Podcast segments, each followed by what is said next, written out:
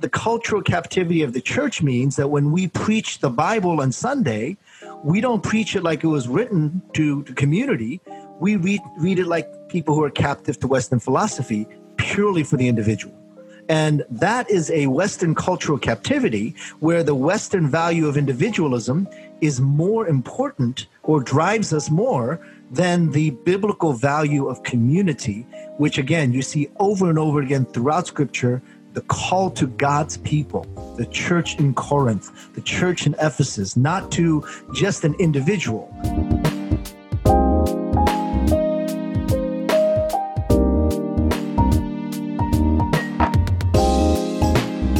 You're listening to As in Heaven, a Christian conversation on race and justice. Today's interview is with Dr. Soong Chan Rah. He talks about what it looks like to reclaim the church from cultural captivity and the specific ways that Western attitudes of individualism have crept into our modern ministry philosophies. Dr. Soong Chan Rah has studied these topics for years and brings a wealth of insight and knowledge to the table in this conversation. Jim Davis and Mike Aitchison are your hosts. Mike Graham is the executive producer. My name is Matt Kenyon. I'm the technical producer. And now please enjoy this episode of As in Heaven with Dr. Soong Chan Rah. Well, welcome to As in he- Heaven Season 2, uh, our, epi- our season finale here. I'm Jim Davis, uh, joined with my co host Mike Aitchison, and we are very privileged today to be joined by Dr. Soong Chan Rah, Professor Soong Chan Rah uh, from Chicago, Illinois. I, you know, I'm looking at your, your background, and it really is neat, just the diversity of background. You have you have four, uh, you have two degrees from Gordon Conwell Seminary. You have a degree from Harvard, a degree from Columbia. You worked with InterVarsity for a season at MIT, if I'm not mistaken, or you interacted with MIT. Um, you were the founding pastor for a multi ethnic urban ministry, uh, a church in Cambridge, Massachusetts. You've authored at least five books that I have, have been blessed by. Um, and we're going to talk specifically about the next evangelicalism, releasing the church from Western culture captivity. Um, and now you are currently the professor of church growth and evangelism at, at North Park Theological Seminary in Chicago. I thank you so much for joining us. My pleasure. Glad to be with you. Uh, thanks so much for joining us today, Dr. Rah, uh, especially related to your most recent book. I, have gotten some uh, text messages from my intern, and listen, I'm so blessed by what um, what I've engaged, and you speak a language that all of us need to learn. So, thank you so much for joining us today. We look forward to being blessed by you. Thank you. That's very high praise. Thank you. Well, I'm going to give you a little uh, context. Um, here at Mike and I minister in Orlando, Florida, and uh, Orlando has just seen an unbelievable shift in the past 10 years. So, in the past 10 years, probably uh, 15% of our population have left the church. There are now more, if you combine dechurched and, and unchurched together, there are more of them than there are church people in our city. And what's interesting is the objections to the gospel have changed as well. So, what we used to really encounter more intellectual objections about evil, uh, the existence of evil in the Bible, et cetera, apologetics now we're really faced with more ethical and moral objections to uh, to Christianity. Is it good? Do we contribute to human flourishing? Do we care about issues of racism and sexual abuse? Um, and I just, I, I, and I'm not limiting our conversation to Orlando anyway. You, have lived in the Northeast, you're in Chicago, you have a, a 30,000 foot view. But I would love uh, to ask you how you process this cultural shift in the objections that we're hearing from the unchurched and dechurched people. Yeah, I don't see this as um, kind of epochal change, as in you know we had one era and then another era was we entered into. Um, I see this as kind of a an ongoing continuation of um, some of the challenges that the church has been facing, and so some of the intellectual challenges um, have bled into or has kind of uh, seemed into uh, some of the ethical challenges. Um, and so I see, I don't see that as kind of like we were doing one thing one in one era and then we shifted to another thing in a different era. I think what we are seeing though is that some of the intellectual propositions that we have claimed as Christians, um, we didn't live up to them. Um, you know, we have we have claimed, uh, you know, uh, that God is love and God is just and God cares for those who are who are outside the walls of faith and you know we've kind of made some really important and strong propositional assertions that i think um, are valid and needed to be, you know, affirmed and and very, uh, clarified and, and communicated clearly. Uh, but I think what you're alluding to now is that we didn't really live up to those assertions, and so our our orthodoxy we were we were we we thought we had gotten it right, and we thought that's what we were responding to in the world around us to kind of assert the truths of the gospel, which I you know I I, I hold to. It's more that we didn't live out the truths of the gospel, and uh, the world now, frankly, is calling us on our hypocrisy that uh, we claimed that out of our scriptures, out of our faith, uh, there is an understanding of God as uh, God's expression of love, mercy, justice, and truth. And yet, our lives and the life of the church even has not reflected that. Uh, so there's it's it's it's a continuation of that. At the same time, um, I do think that there are some significant changes in our culture uh, that kind of exasperate what, what's exasperate what's going on, right? So uh, our claims have been pretty stand, uh, uh, uh common, and it's, and it's been standard, and it's been uh, the same. yet we haven't lived into those claims, and then on top of that, the culture and society has changed around us, so that these claims don't seem to have the same impact that it did maybe a generation earlier.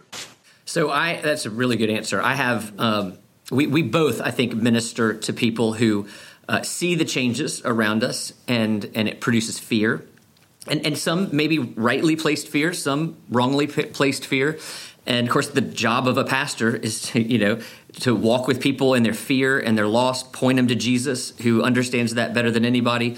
Um, but what opportunities do you see, um, missional opportunities in this this cultural shift, epical or not? Sure, I think. Um the cultural opportunities are to embrace the full narrative of Scripture. And the full narrative of Scripture includes both a triumphant victory that Jesus will reign, but also the suffering of Jesus on the cross, and that that's both are a part of the reality of the Christian life. So the previous generations probably witnessed more of the triumphant victory. Uh, the previous generation, the boomers, and to some, to some extent the Gen Xers, uh, they built churches that got big really fast. They built churches that had huge budgets. And we had these kind of superstar mega churches that were seeming to kind of pop up everywhere. And they seemed to be influencing the culture and influencing society. Um, so that kind of victorious, triumphant Christianity is something that the current generation has had a taste of. Um, and yet, uh, it doesn't seem to settle well with the younger generation. And so that's kind of one of those changes where we, we acknowledge that, yeah, that's a part of the scripture, the victory and triumph of the church. But the suffering and the struggle and the pain of the church is also part of the biblical story. And so that's where we ha- are making some of this disconnect uh, we had time periods in American church history and in more recent history where we were flourishing and everything was going well and we thought the church would keep growing and keep growing. But we're at a time period where the church is struggling, uh, where the church is viewed maybe not in the positive light, but in a more negative light. Um, both of those realities have to be dealt with. And both of those, I would say, are good opportunities. In fact, I would say it's an opportunity to engage the part of scripture that we don't know as well, because we didn't have to engage like lament or stories of suffering or people who are struggling because our churches were doing so well. We didn't think we had to deal with that. Now we're coming to the realization that the gospel is not just about winning all the time. Sometimes the gospel is about struggle and pain. And that's why we are, need to be more attentive to the stories of, as the scripture talks testify, the alien and the immigrant among us, to the very least of our brothers and our sisters, to those who are the crippled, the lame, the blind, and the sick, those who have been marginalized by society. It's time to listen to those stories because we've only heard the other side of the story is, is we should always be victorious. We should always be winning. We should always be growing. We should always be, you know, at the top of our game. Uh, it's a different era. And I think it's it's uh, it's the way that God challenges us to read the whole canon of Scripture and not just pick out the verses that we like. Uh, Dr. Rah, well said. You, you were moving in a direction that resonates with me deeply, and I'm wondering if you could take us down the road a little bit further in terms of what is the significance of minority leadership in this massive change, this shift, this era of concern that we are seeing, and um, how might how might the changing demographic of our nation in particular uh, be in need of minority leadership, and then um, what what might the historic African American narrative bring to bear on this present moment in light of the things you just said?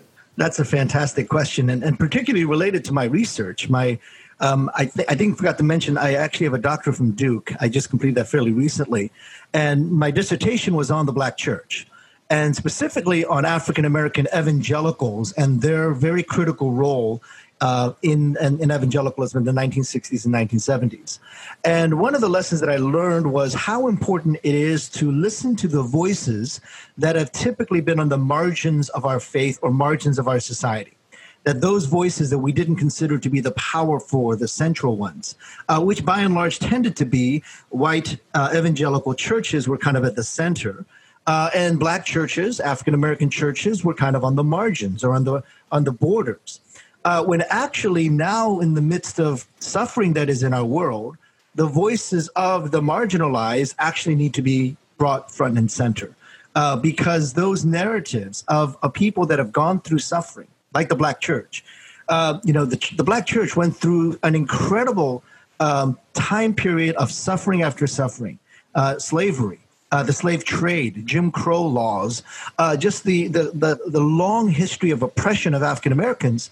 And it was the black church that was able to pastor and shepherd this community towards a spiritual vitality and health that is really a, an amazing testimony. And if we're saying that we're at a place where there's great suffering in our society, such as COVID 19, such as racial unrest, such as on, on the cusp of economic depression. These are major, major challenges. I want to learn from those who've gone through these kind of challenges before and who've emerged out of that still praising God and loving God. And that's where I look towards the Black church to say if you want to uh, read the history and know the story of people who have gone through every uh, uh, pressure and stress and, and, and, and uh, difficulty imaginable, it's the African American community and yet, after all of that, the black church still stands up and worships God. Now that's a lesson we need to learn. Instead of saying, "Hey, we're going to fix this problem for ourselves," "Oh, hey, we're going to we're going to do whatever we want to do." No, there was this incredible um, spiritual depth in the Black Church in the midst of crisis and conflict and and and and tremendous opposition, even and tremendous suffering. That I think right now those lessons are very critical. And I would say with the demographic changes, uh, it becomes even more critical because we need to hear the voices on the margins as this country moves from a majority white population to a majority non white population. Uh, both in society at large, as you're probably seeing in Orlando, you're probably seeing this drastic demographic changes in Orlando. We're seeing it nationally. But what's interesting is that change is happening in the church first the churches are becoming more diverse than society around us. That is interesting. I hadn't thought I hadn't thought about that. That makes a lot of sense.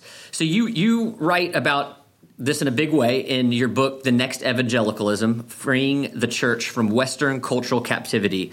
Um, it's a strong book and it's very compelling. And I would love for uh, you to briefly explain to this audience, if they're not familiar with the book, what is your main thesis and, and the points that, that support this main thesis in your book? Sure. So I wrote this book actually about 10, 10 plus years ago now. And it's interesting because I, you know, I'm not predicting things. I'm just saying this is probably going to happen. This is probably the trends we're seeing. And um, the things that I said would, you know, the trend following the trends, pretty much every one of them has turned out to, to be. Uh, and one of those trends, which is the theme of the, one of the major themes in the book, is that American society is changing very dramatically in its demographics. And that the church is actually going to experience those changes at a faster rate.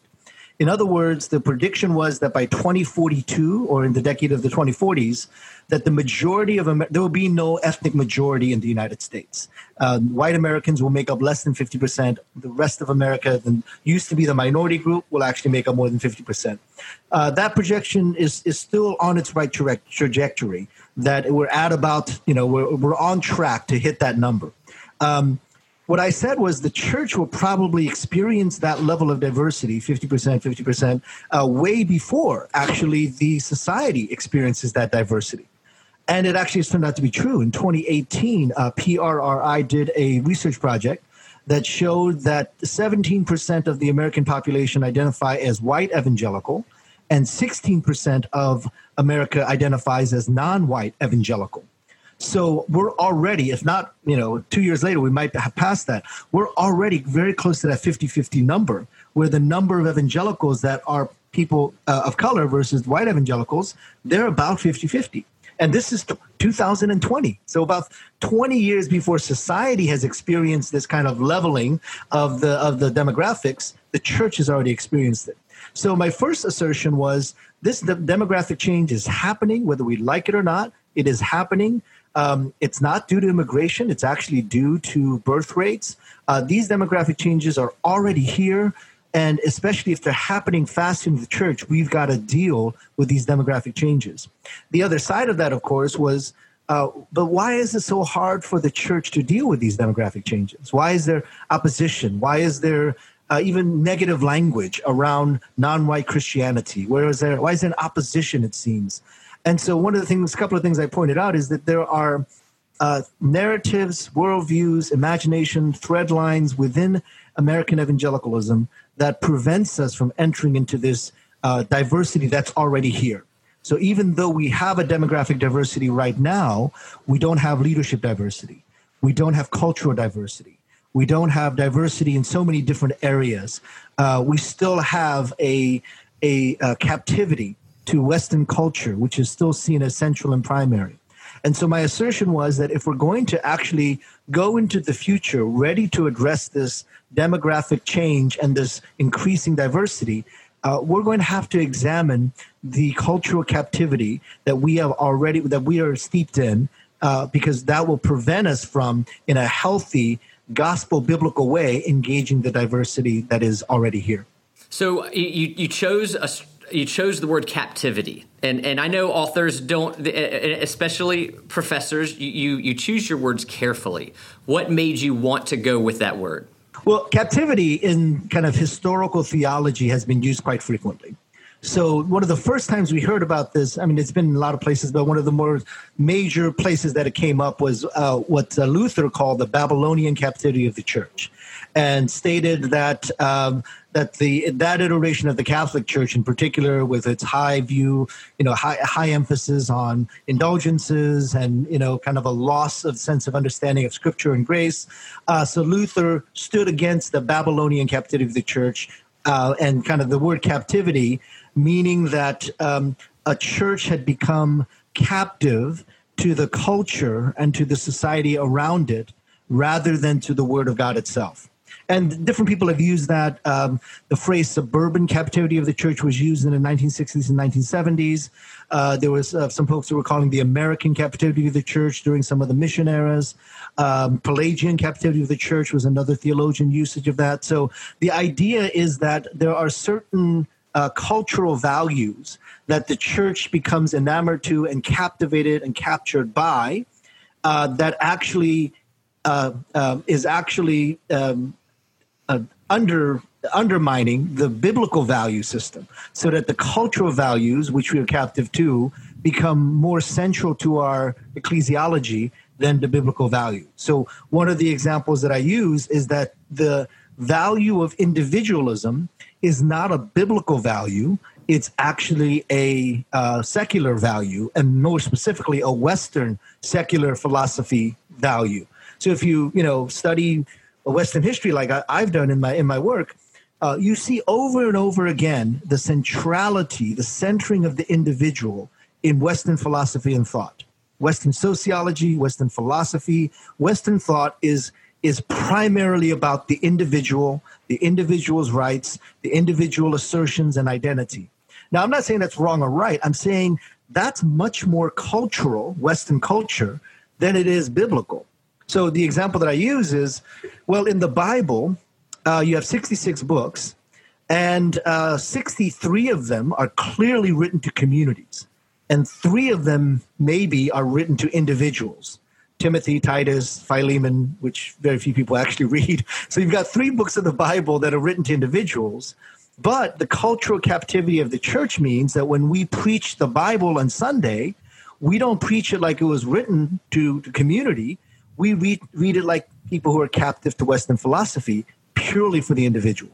And that is a Western cultural captivity where the Western value of individualism is more important or drives us more than the biblical value of community, which again, you see over and over again throughout Scripture the call to God's people, the church in Corinth, the church in Ephesus, not to just an individual.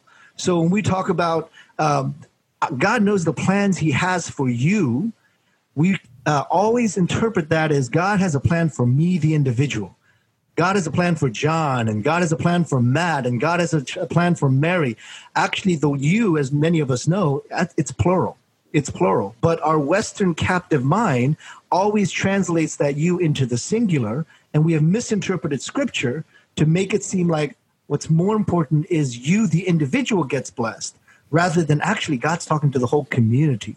And so that will be a reflection of a captivity to a Western value and a Western philosophy more than to actually the words of Scripture themselves. Yeah, it's really interesting. My understanding of the um, the evolution of the English language, the word "you" that we we have is actually the plural word. We dropped the singular somewhere, and then and then we made the plural the singular word. And in the South, they adopted y'all, and they actually now have two words that mean you plural. so my uh, here, here's a, a, really personal question for me. You both you and Mike Aitchison, your um, your piece of uh, a piece of how you're working towards um, uh, addressing this is to start a legitimate multicultural church. Um, that has not been my journey, and I, have loved walking with brothers and sisters who have been a part of that. My uh, my church is largely white. People who who care deeply, really. I mean, there's nobody here who doesn't want um, the best for everyone. Um, so, how would you, you know, if you were to come in and spend spend a lunch with, let's just even say our leadership, you know, the elders, the deacons, staff, key stakeholders, what advice do you have for us um, in in these changes? You know, there are some who say that every church should be multi ethnic. I, I don't think that's actually true. I don't think that's necessary. Um, I think more churches should be multi ethnic because if the numbers are true, then about 10% of the churches in America, maybe, you know, right in that threshold, um, are considered multi-ethnic. Using the most generous categories of multi-ethnic, you can say if you have 80% of one group, 20% of another, you're considered officially multi-ethnic, and only about 10% of the churches in the U.S. qualify for that. That feels low. Now, can we get from 10% to 100%? I'm not sure that that's the goal. So I would say that there is a legitimate space where there should be certain churches, especially geographic reasons, cultural reasons, where there can be places where there are single ethnic churches. So I would argue that there are certain places where the black church, uh, with its specific ethnic and cultural identity and racial identity, is a necessity. I would say that the Spanish speaking congregation, with their specific linguistic and cultural identity, is at places a necessity. Korean churches, Chinese churches, you know, churches and especially language based churches. I think there are places where we need those kind of spaces. So I, I, I believe it's a both and model. Now, again, statistically, if it's only 10%, that number feels low. I'm not trying to say let's move that number from 10% to 100% and you know force churches to merge together because within 2 years those churches were split apart anyway. So, you know, we're not talking about just kind of this haphazard throwing together and forming a multi-ethnic churches. I do believe however that there can be intentionality in our communities to move towards a macro multi-ethnicity. Uh, micro multi-ethnicity is needed as in local churches that are diverse, but we really need this also in the macro level and that it's a both and type of strategy. And on the macro level, one of the best things that I think we can do uh, is if a community is not ready to become a multi-ethnic church or it's not necessarily within the next 10 years that it's not in their it's not in their it's not in their uh, uh, view um, uh, begin to develop the strategies to strengthen those communities in a way that even if they're not multi-ethnic can deal with diversity and multi-ethnicity. So I'll use this illustration that I once said. I thought it was a really, really powerful one. Um, the you know, imagine, you know, God in front of a mirror. I know it's kind of a quirky illustration, but, you know, uh, the Bible says that we are the image of God. Human beings are the image of God. And the image is a reflection of who God is, it, it mirrors who God is. Imagine God in front of a mirror, and the reflection in the mirror is humanity. When sin enters into the world and uh, sin, you know, uh, breaks that uh, uh, image, the, the pieces of the mirror fall to the ground. They're broken. And two things happen. One, you get thousands of different pieces of the mirror but you also get because they fell on the floor and they're fallen, uh, the, the, pieces of the mirror get dirty. And I think there are two ways we want to restore the Im- humanity to the image of God. One would be we need people to clean off their piece of the mirror, right? That piece of the mirror, if it's dirty, it's not going to best fully reflect the image of God. It needs to be cleaned off. And then the other part is to actually be a, a, the adhesive or glue that brings the broken pieces of the mirror together. Both are important and I think um, you know, um, you know what we, what uh, you know, what Michael and I have uh, is try to be those the adhesive and the glue that brings the pieces of the mirror together. Now, I should warn you if that's your calling. Uh, when you play at the edges of glass, you're going to get cut. And those of us who've been in multi-ethnic ministry, we know what it's like to be on the edges and get cut. Uh, but I also want to value those who are cleaning up their piece of the mirror so that the mirror, when restored, can fully reflect the image of God. This is actually an illustration from Stan Inouye, a Japanese American theologian out in California. I thought it was a brilliant illustration about how multi ethnic churches and single ethnic churches can actually work together side by side. Um, so I would say that one of the goals of a church that is predominantly white and maybe in a neighborhood where diversity might not be possible uh, is to clean up that piece of the mirror uh, and that includes uh, purging the community of racism. Uh, that includes preparing the children for a multi-ethnic future because that is a reality. So those of us who are, you know, 50 and over, um, we've lived in kind of ethnic bubbles, and that's been our normal reality. Maybe we grew up in ethnic bubbles, and our churches were ethnically specific and and not cross uh, multi-ethnic. Um, but our children are not growing up in that context at all. Uh, they've already experienced multicultural, multi-ethnicity in their schools because most schools, the statistic was that most schools are six times more diverse than the local church. The local school is six times more diverse. So it is likely that our stu- our children are experiencing this diversity ahead of time. Now, if they're getting a message in this in the secular culture that diversity can be handled this way, and they're not getting anything from the church, where the church says respect one another, not because the law tells you to, to but respect each other because the image of God is found in every single human being. Respect one another because it is the call of God to love one another as Christ has loved us. Now, that feels like a, a really powerful role of the church. And that kind of teaching, that kind of uh, leading of especially young people to understand the depth of Scripture so that it prepares them to be better Christians in the world. Um, that can be done whether you're in a multi ethnic church or a single ethnic church. A lot of times I, I get questions from predominantly uh, white churches, uh, brothers and sisters, well meaning, want that want to move the ball down the field. They recognize that they are not a reflection as as best a reflection of the kingdom from a demographic standpoint as they can be. Um, and in the recent conversations, there's been a lot of you know pushback about how much do we need to continue reflecting on history? How much do we need to talk about the past? One of the common things i get is why do we even need to talk about this? Aren't we past this now? Can you talk about the significance of established dominant culture institutions and churches doing a robust and serious history lesson that investigates how they got to the point of where they are now before moving forward to pursue diversity and the dangers of not doing that? Yeah, well, you know, I, I turn to scripture here, and when I look at the scripture, um, one of the most common commands in the Old Testament, if not the most um, um, upfront command, is the phrase remember, remember, remember. I can't think of, especially someone with a background in history, I can't think of a more uh, precise and, and, and clear admonition for history than the idea of remember, remember. Now, some of that is remember the good things that God has done for you, but also some of it is remember when you were slaves in Egypt. So it's a both and. It is remember that God saved you out of your depth and cares for you and loves you and is on your side, but also remember the depths out of which you have arisen. Remember the, the places that you used to, to dwell in. Um, and so that's why I think it's good to remember the history, both the good and the bad. And I think this is where uh, the cultural captivity piece comes in again. If we are captive to an American narrative that is seeped in exceptionalism, triumphalism, uh, a captivity of hyper individualism, a captivity to consumerism, a captivity to the assumption of one people group being superior to the other. If these are the narratives that are deeply embedded into our society, but also embedded in the church, the process of remembering allows us to confront these dysfunctional theological narratives and stories, right? So truth uh, is is essential in in uh, shining a light on falsehood. And so that's why history is important because if we understand the truth of history, it shines a light on our reality.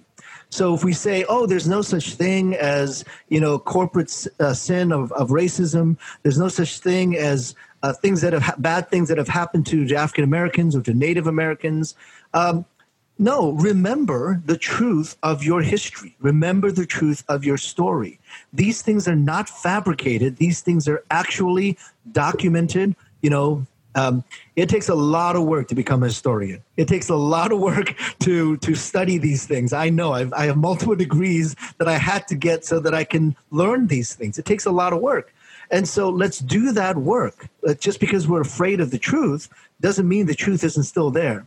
And so I believe that the telling of the truth, which is a very biblical gospel telling, right? So uh, let me put it another way. If I think about, and I, am a professor of evangelism, I, so I try to teach my students how to evangelize uh, um, and, and communicate the gospel. Now, one of the things I think we do in our gospel communication is what? We establish human brokenness the human need for God is because of our fallenness and because of our sinful nature and because of our sinful acts. Uh, that's a very important thing to do because if you jump to, oh, you're okay now, well, what am I okay from? Uh, and if there was nothing I'm okay from, nothing, no, no bad thing that I'm okay from, then why do I need Jesus? Right? I mean, if I'm okay without having sin as kind of the, the truth behind it, then what's the point of Jesus? I don't. I'm okay without Jesus because I'm okay because I don't have sin in my background. So if we're thinking about that for the individual, we've got to think about that for for communities as well. And to say, oh, we, we don't want to deal with our sinful past. We don't want to deal with our broken history. We don't want to. We don't. That's that's that's too hard for us to deal with. It's too difficult for us to talk about those things. Well, frankly, for individual, it's tough to talk about sin frankly, for individuals, uh, nobody wants to talk about how broken and sinful they are and how much they need Jesus. Um, so, why are we giving a pass to those who don't want to talk about a broken, sinful history when God says, remember, and not only remember, but recognize in that history of brokenness and sinfulness, our answer then becomes Jesus. And we understand how much we need Jesus, how much we need the church, how much we need each other because we are acknowledging how broken we really are. Man, it makes me it makes me think uh, uh, like Daniel chapter 9 where he's not just remembering, he is actually in some way repenting of the sins of his forefathers. And so I, I, that and you also have me going back over every sermon I can think of thinking did I did I address it corporately enough? Um, and we we have a, number of episodes in this series just dedicated to history and being around people like you and Ligon Duncan and Collin Hansen who who uh, you make me want to do more heavy lifting um, and more reading. So thank you for what you've done on that front. I wonder if you could help. Um, you know, it, this is you know, help us understand what really is at stake in this moment for the evangelical church in this unique cultural moment. How important is it that um, that whatever getting it right is, that we get it right? Yeah, um, this is a multi-layered, complex, complex issue. So let me take the first layer for me in terms of my writing. The first layer is again going back to the demographic change. Um, the the white evangelical church is on a pretty precipitous decline, and it's very noted, well documented. Um, it started first in kind of the mainline churches, the more Protestant liberal churches, and they were hemorrhaging about 25% of its membership every four years, which is horrid. I mean, that's just unbelievable loss in membership. The evangelicals were not doing as bad as the mainline churches, except if you took out the numbers uh, of um, immigrants, number of ethnic minorities, number of multi ethnic churches, then actually the evangelical church is doing just as bad as the mainline churches. So demographically speaking, when you have a an older population that is is is declining as well as a younger population that is leaving the church and i'm talking about white churches um, how are you going to survive and the only way it's surviving is the is the counter prevailing notion of immigrant churches ethnic churches multi-ethnic churches they're on the increase and so the only way these institutions, evangelical institutions, are going to survive, frankly, Christian colleges and denominations and churches, is uh, recognizing that the demographics of American society are changing. So one of the ways that this can, has to be addressed then, and the way the culture captivity speaks against it, is the recognition that the boomers and the Gen Xers, especially the boomers who are majority white, who have these kind of large white evangelical institutions, um, their survival is going to depend on passing that on not to their children and grandchildren, who frankly many of them have left the church. They're going to pass it on to second generation Asian Americans. They're going to pass it on to African American churches, pass it on to second generation Latinos and, and uh, uh, uh, Hispanics. We're talking about a pretty major shift in that the previous generation, the majority was white, uh, middle class, suburban, and the next generation might not be those uh, characteristics. And so, you know, one of the key factors is is the survival of the church is going to depend on figuring out how this is going to work, and the future of the church depends on that. Uh, the other part of it is the decline within the white community, right? So the the um, uh, millennials and the Zoomers who are leaving the church in huge numbers, and we alluded to this a little bit earlier. They're leaving because the church is not living up to what it has always uh, preached on. So preached on God is love, Christ loves you, Christ offers hope for the world. Um, you know, the community of believers loves one another, uh, and that's how Jesus will know us by our love. All these things we preached on, we have not lived. And so, what's at stake is the gospel uh, for the next generation as well, not just people of color, but young white Christians leaving the church in droves because they are seeing uh, a church that has preached a certain message but have not lived that certain message, not demonstrated, proclaimed it, but not demonstrated it. So, what is at stake is the gospel itself, where we have clung to the truths of Scripture and proclaimed it with, with, with vigor and energy, but we have not lived it. Therefore, the next generation is justifiably walking away. And even with that happening, the next generation is going to be multicolored. And there is not an awareness of how that important reality is going to play itself out. So there are some churches um, that are openly um, either defensive, dismissive, or fight against conversations uh, in the racial justice, multi ethnic church realm. Um, some pastored, frankly, by men that I respect and have blessed me in many other ways. Um, and it make it, it, frankly makes me a little sad to see those positions. Makes me sad. It not a little. It makes me sad. What do you think um, happens to churches who take these kind of defensive, dismissive, or fighting postures? Yeah, let me use a, a kind of a backdoor to that question. and the backdoor is what happened with COVID nineteen, right? So. Uh, I did a lot of consulting and Zoom calls uh, with uh, denominations and churches about how they were going to handle COVID 19, especially evangelism and what churches were going to do. And what I caught on very quickly after a lot of phone calls with church leaders and denominational leaders is that the churches that were have been preparing, not specifically for a virus, but had been preparing for um, different different challenges that were going to come up and nobody really knew what form it was going to be but we knew that the world was changing and we're going to have to figure out kind of a flexibility uh, being nimble um, even kind of transforming the way we think about church um, those are the churches uh, at least what i'm seeing they're doing okay during covid-19 um, they, you know, by all metrics of like, are they getting attendance? Actually, some are telling me they're getting more people on their Zoom and uh, Facebook than they were on church services on Sunday. Uh, some are telling me giving has actually gone up because they actually had planned or were prepared and recognized some kind of change is coming. We need to create an ability to deal with these changing. The churches that are struggling and are actually saying, well, we have to have in person services because we don't know anything else. We have to force people to come into a potentially a super spreader situation because we don't know what else to do.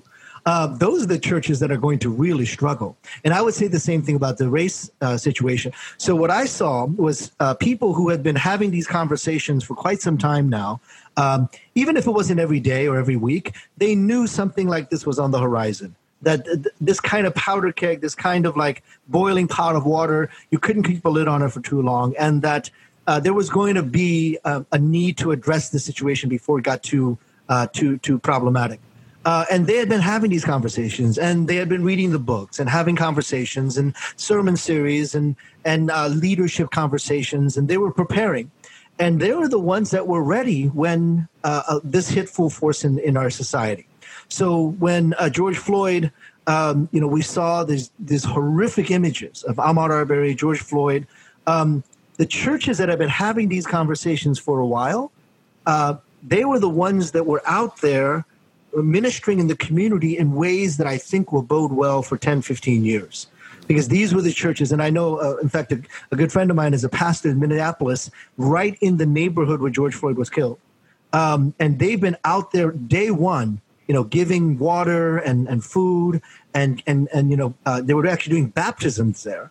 Uh, they were ready because they had had these conversations and recognized uh, this is not a issue out there. This is an issue for us as our as our church. So those are the kind of uh, responses that were uh, that were appropriate and necessary.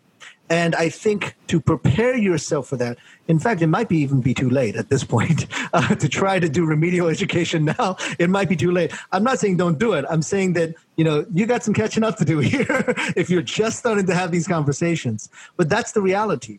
If you're not preparing yourself and being aware of the truths and the realities that are there, reading the books now and having those conversations now, when the crisis actually hits, it'll be too late. And uh, what I'm saying is the crisis already hit, but also other crises or other challenges are going to continue to arise, such as a changing demographic that we're no longer going to be able to suppress. That's going to happen no matter what. And if churches aren't ready for it, to get ready for it after it happens, it'll be too late at that point. Uh, okay, Dr. Rah. So you went down the avenue that I, uh, is of particular interest to me. And I, am a bit of an optimist, and I'm I'm working on hopeful realism, if you will. Amen. So, I played football in college, and we had several time progressions that we thought through uh, on our drives. We had clock control. We had the four minute offense, uh, which is typically, I mean, that that's kind of like football nerd talk, all right? But but then we had the two two minute drill, which many people are familiar with, the two minute drill. Okay, right now, I, I suspect that we are in the two minute drill mode right now.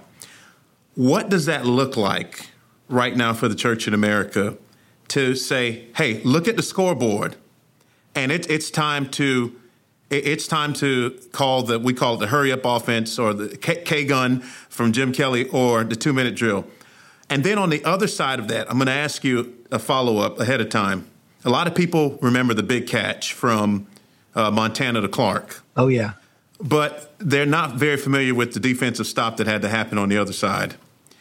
What what does the two minute drill look like right now for the church, and what does the appropriate defensive stop look like right now? That's a great question. A great illustration, too, by the way. So, in contrast to you, who actually played football in college, my college was the worst football team in the entire nation when I was a student. Uh, we actually made the cover of Sports Illustrated because we had the longest Division One losing streak. so, uh, I went to Columbia, and um, we didn't win a single football game until my senior year. So for three years, we were 0 and 11. And then finally, in my senior year, we won uh, our first football game in four years. The cafeteria opened up, they brought all the food out, and the whole campus was up was excited because we had won our first game in four years. So I have a slightly different story around football than you do. When you lose games forty eight to nothing, there is no need for a two minute drill on either side of the offense. So we were losing bad. Uh, so actually, let's take that illustration um, and say, you know, for some the two minute drill is important. For some, we're losing twenty eight to nothing at halftime. Okay. And so we've got a lot of catching up to do. So, you know, um, there's there's a, a, a, a, need for awareness of like where we are in this in this game. And you know if we're kind of at halftime the coaches got to come in and say all right we're losing 28 nothing. We're gonna have to change things up. That's probably where we're more at at this moment to kind of realize how far behind we are and how far we have to do to catch up including education training all the stuff that if we're you know down that far we're going to have to make some drastic changes. So that will be kind of one aspect of it. Uh, in terms of the two minute drill, I love that illustration because what happens? You don't have time to go to the sidelines or even go into a huddle to talk this out. You've got to act almost out of um, the the the the, uh, the, preparation you had previously. So I'll do I'll put another illustration out there. So my son and I, our favorite activity is watching movies, and we love critiquing movies and especially like good actors. Now, if you know some of the best actors, they I think it's called method acting or character acting, where they get into the character so much that they say, you know, even if uh, like De Niro, if he's even if he's not on camera, uh, if he's doing method acting, don't talk to him. So if he's playing like a mobster, he'll talk to you like a mobster even when he's like having his lunch you know on the side because he's so deeply embodied that character. So you know anytime you see him he's acting out of that character until the movie wraps up so, I, what I would say now is that we're at a place where we're trying to embody a character and we act reflexively out of that character. So, uh, in the in the middle of a two minute drill is not the time to, you know, um, uh, you know, say, oh, um, let me um, uh, give you a whole new playbook now. No, you got to go with the playbook you've got, and you've got to go with what's already ingrained and embedded in, in in kind of the muscle memory, and react react out of that. So I would say um, it's kind of that time when we react out of our muscle memory or react out of our character, you know, uh, the embedded character. And that's, I think, maybe the most important thing right now. Uh, how deeply embedded is uh, the good character, the moral character, the, the, the justice, love, mercy character, mm. that when these things come up, that's the reflex we come out of. And that's why cultural captivity is so problematic because we have embedded a character that is not scriptural, it's cultural. So if our first response to you know someone dying on the streets uh, and being you know a, kind of a video lynching is really what it came down to is well I don't think that was all that bad. Hold on a second. There's something in the character there that we've got to address. A character of concern for the the, the person that is hurting the character, you know, at that moment, what you've done is become the Pharisee that walked on the other side of the street, the Samaritan, instead of the Samaritan who went down and, and tried to care for the poor, um, for the for the uh, hurting. Um, so we have got to re-examine our our internal moral character and say the reflexes we've demonstrated mm. are not the best right now. Mm. Instinctual kind of improvisation that we are showing is not the best so we're going to have to deepen our character, especially our biblical character, to say, why are people responding more out of uh, a desire for American greatness rather than a desire for mercy and justice and compassion for the poor? Which is the biblical value? Why are people reflexively, reflexively acting out of individual rights versus care for the community and care for the very least of our brothers and our sisters? Again, I ask, which is the biblical value? So if people are responding in a way that does not seem to reflect biblical character, we've got to go back and say, hey, this is biblical character to care for the poor, to care for those who are marginalized in our society, to show love, mercy, and compassion. Um, to walk humbly with our God, to walk carefully, but also to show justice and love mercy.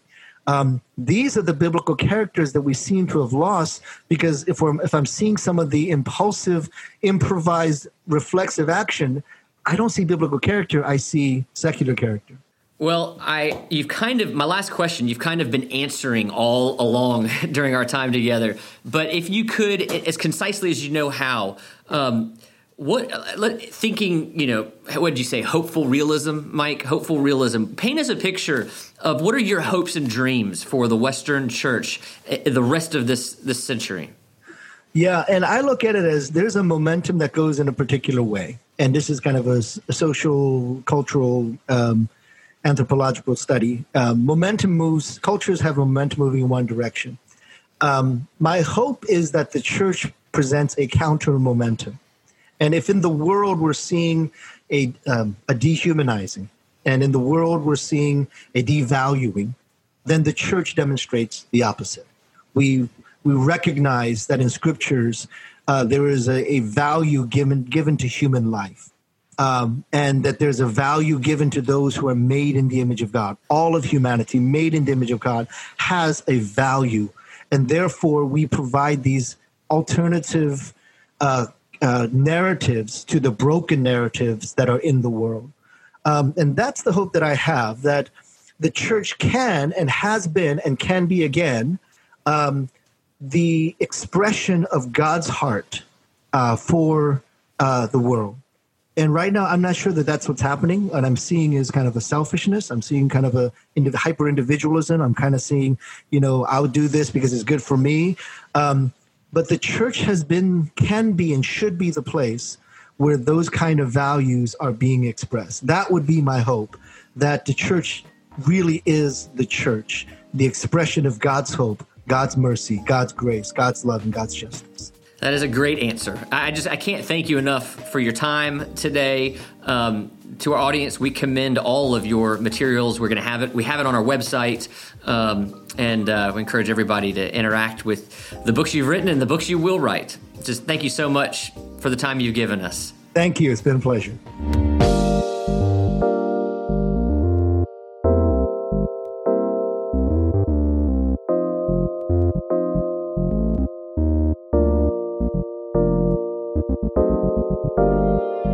More interviews, resources, and discussion questions based on the content you've heard, go to asinheaven.com. That's A S I N H V N.com. If you liked this episode, please take a second to give us a five star rating on iTunes, which you can do right from the Apple Podcasts app if you're listening there, or take a second to share it with a friend. Thanks again for listening.